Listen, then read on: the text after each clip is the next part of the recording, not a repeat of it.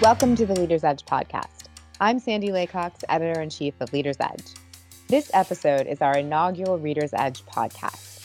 Our new book reviewer, Scott Naugle, an independent bookstore owner and BXS Insurance president of Consumer Solutions, interviews Jack Davis, author of The Bald Eagle The Improbable Journey of America's Bird. Davis, who is a Pulitzer Prize winning writer, says, I wanted to tell a story of our environmental history, but not a grim and tragic one. Please enjoy their fun and informative conversation on America's Bird. Good day and, and, welcome. Jack Davis is with us today. He is the author of the uh, wonderful new book, The Bald Eagle The Improbable Journey of America's Bird. Welcome, Jack. Thank you for joining us. Oh, my pleasure, Scott. Uh, Jack, in, every aspect, this was just a great book to read. The the, the research, the history. Uh, when I first started the book, you took me back uh, to revolutionary times, and uh, I was in the room with some of our uh, uh, people that founded this country and brought us right up forward, all on this is an awful pun, the wings of the bald eagle. Uh, what uh, what was your impetus? What what was the seed? Why did you?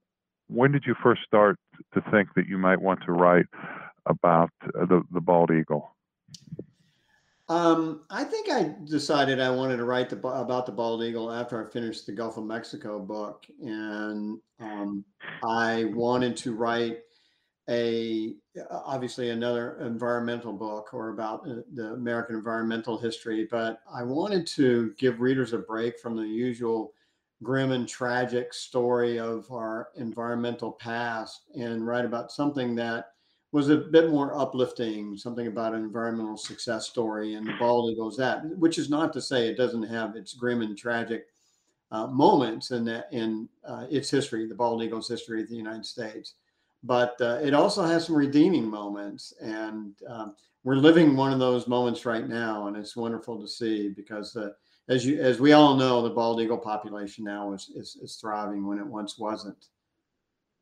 It, it is amazing to see and i, I can often uh, or not often enough see them uh, standing on the gulf coast of mississippi. I can look out and uh, and spot a bald eagle which is something that uh, is becoming more and more of an occurrence where I hear people say that they have, have seen them. Um, I want to step back a moment. You mentioned uh, your book that immediately uh, preceded this one, and I want to give it the, the proper due as well. Uh, the title is The Gulf The Making of an American Sea, and it's a wonderful history of, uh, of, of the Gulf of Mexico. And it also uh, very correctly uh, earned you a Pulitzer Prize uh, for that work. Um, but I'm also glad it, I, in reading your book, it was um, uh, it, was not only informative, but as you touched upon, it was it was nice to end a book or get to the end where it was a success story, and we could see the eagle and the population increasing.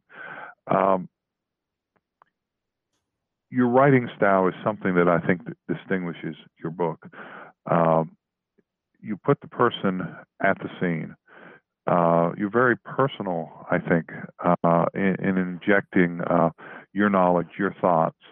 Um, passionate at times, which comes through, which I think is what made it such interesting reading. Have you had a long-standing love for the American, uh, the bald eagle, uh, its journey. How did you become so personal? I would say personally interested in it. Uh, well, no, I I can't.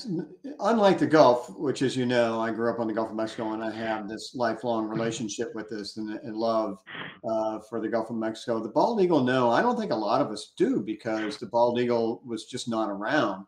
Um, and you know, I'm a baby boomer, and so I didn't see the bald eagle growing up anywhere. And uh, I don't think I saw my first bald eagle in the wild until the 19 late 1990s. And so when it's you know, not in your life, it's hard to have that lifelong love or passion for uh, anything, anything in particular. But the um, as I you know, as it was coming back, I became more interested in it, as the rest of us do, and I came also interested in in how um, we Americans have responded to the the comeback of the bald eagle in the last few decades, and it's been a phenomenal comeback. In 2010, the population quadrupled, and today, continent wide, it's probably around 500,000, which is equal to the estimated size of the population at the time that Europeans began settling North America. So that's quite extraordinary coming back from a, a nadir in 1963 of, of uh, uh, fewer than 500 nesting pairs in the lower entire lower 48 states. And so I, uh, but also what fascinated me as much as the bird itself, as the more I was learning about it, was our own our own fascination with the bird. Excuse me, our, our our our love of this thing. It's it's you you see it crossing the sky, and it's one of those poke the guy in the ribs next to you excitement. You know, you have to point it out. You have to say something. You have to squeal or squawk or something. Uh, the reaction is phenomenal, and I don't care. You know, I don't care who you are, whether you're a red, white, and blue American or a tree hugger or a birder, uh, and or, or or all of those things in one you everybody loves the bald eagle and uh, that's what i like as, as well about the story and about the bird itself the way it's this it has this very magnetic um, draw and uh, to it.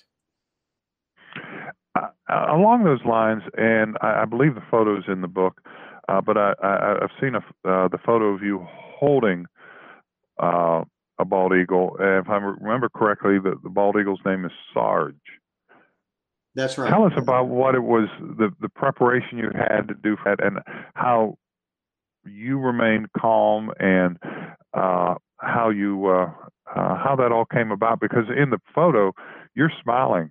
You, you look as happy as could be. I I, I can't take uh, personal human feelings and put them on the the bald eagle, but he or she looked very content as well, Jack. So tell me about how that came about. Yeah, so Sarge is a she, and uh, Sarge is a flightless eagle. She has a feather deformity, and she's been in um, captivity most of her life. She belongs to uh, a raptor center, excuse me, a raptor center in Largo, Florida. Um, coincidentally, where I grew up, and she, I was invited. Somebody uh, who was in charge of the raptor center at the time learned that I was writing this book and invited me to come down and meet Sarge. And um, it, it, took a few more a few months before I finally got down there to meet Sarge. And Sarge is uh, accustomed to people and being on people's arms, uh, and she is part of um, of an avian um, vet or veteran um, rehabilitation program for veterans who suffer from PTSD. And so Patrick Bradley, who started this program, says he puts wounded bird together with wounded vets. And so Sarge has been, again, uh, on a number of people's arms. And um, it wasn't any problem getting her on my arm. I was excited to have her there, um, as, as you said. I mean, my smile in the picture is genuine. And it wasn't intended to be my author photo, but we all liked it. We, meaning the people at the Raptor Center, I liked it so much. I said, "Oh my gosh, this needs to be on the book cover," and and the press loved it too. And uh, so, and Sarge, by the way, uh, Scott has come to a couple of, of my uh, Gulf talks, public Gulf uh, talks on the Gulf of Mexico. that that would be just phenomenal. Uh, and, and, that's one of the interesting things I learned in reading your book. And I'll use the wrong term, so please correct me. But it, it's not domesticated, but that eagles can be properly kept and shown and displayed and uh, occasionally fly and fly a circuit and come back and, and, and land back on someone's arm. That that was just fascinating to me.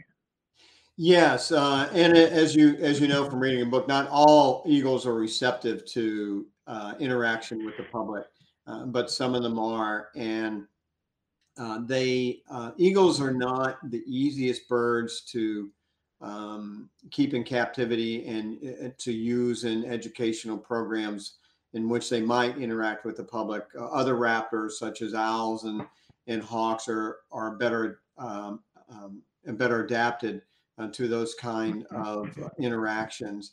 but uh, some bald eagles do do quite well. And as you said, um, the American Eagle Foundation in uh, eastern Tennessee has um, a number of uh, eagles that do that at various events. They'll they'll they'll fly off of the arm of, of one handler and uh, and fly you know through across the stadium or around the stadium uh, or or across a a racetrack and land on the other and another trainer's arm and uh, they're quite spectacular to see well with a if i have this if i remember correctly with a up to a seven foot wingspan that, that would be just phenomenal to see.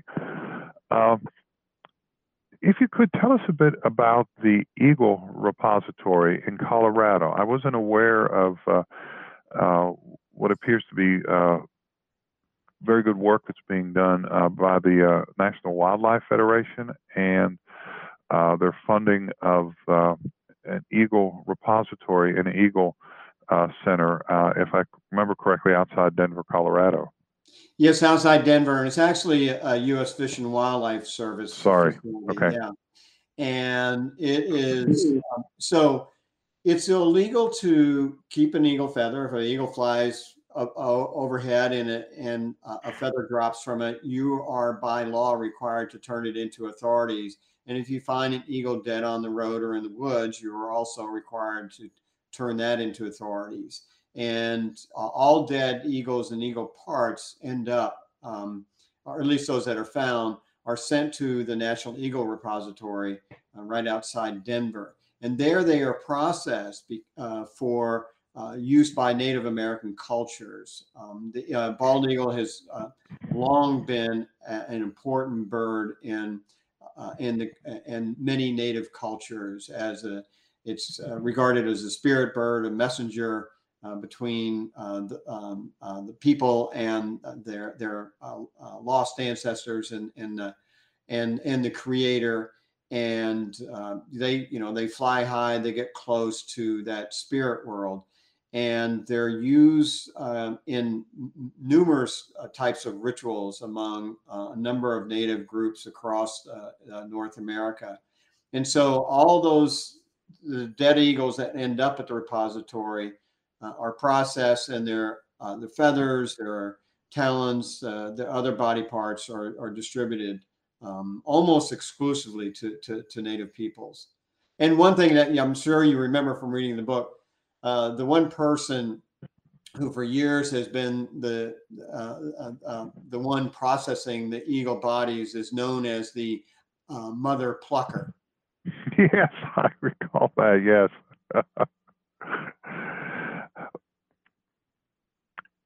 there were there are so many good stories uh, within your book uh, of people who took tremendous risk to preserve and advance the cause of uh, uh, uh rebounding the eagle population.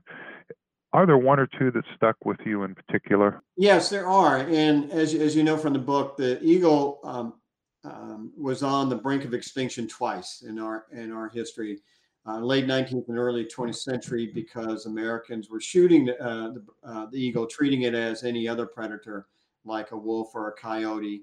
Um, we hear all about the slaughter of the bison, but we don't hear about the American slaughter of the bald eagle.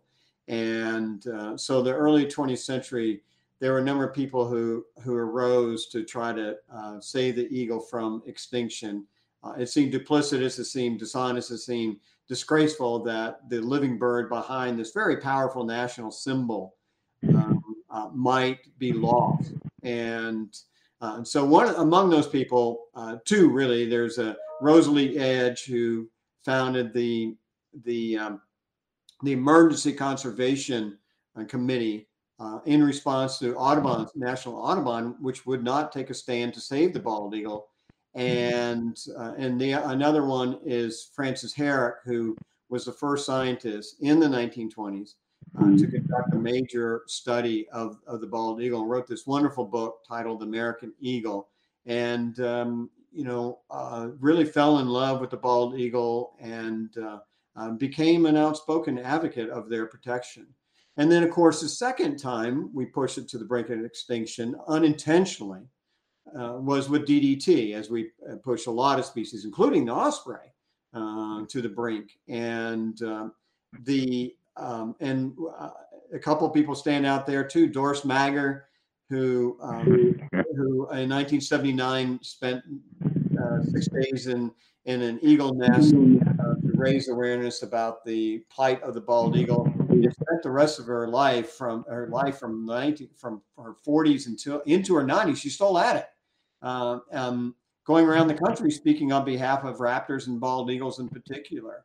And Charles Broley, a retired banker from Winnipeg, Winnipeg, who retired to Florida in the 1930s, began climbing uh, uh, 60, 70, 80, 90 foot tall pine trees to ban eaglets. Nobody was doing that systematically at the time. And he did that for 20 years until age 79. And he was one of the first, he was probably the first person to make a link between the declining eagle population in, in DDT. Um, but also, uh, even equally important is that his, uh, his work banding eaglets uh, enables science to figure out the migration patterns of, of bald eagles. Jack, I have to congratulate you. This is an absolutely fascinating book. I can't tell you uh, how much I enjoyed. Uh, I waited to get home in the evening so I could sit down and uh, uh spend some time reading your book. It's just, it, it's so much. It's the bald eagle. It's a huge slice of American history. It's a huge slice of humanity. And as you stated earlier, it's a success story. I can't thank you enough. Jack Davis, thank you for joining us today. Scott, my pleasure. That was Scott Naugle and Jack Davis. I hope you enjoyed it. Be on the lookout for Scott's next interview, as well as the rest of our podcasts at leadersedge.com.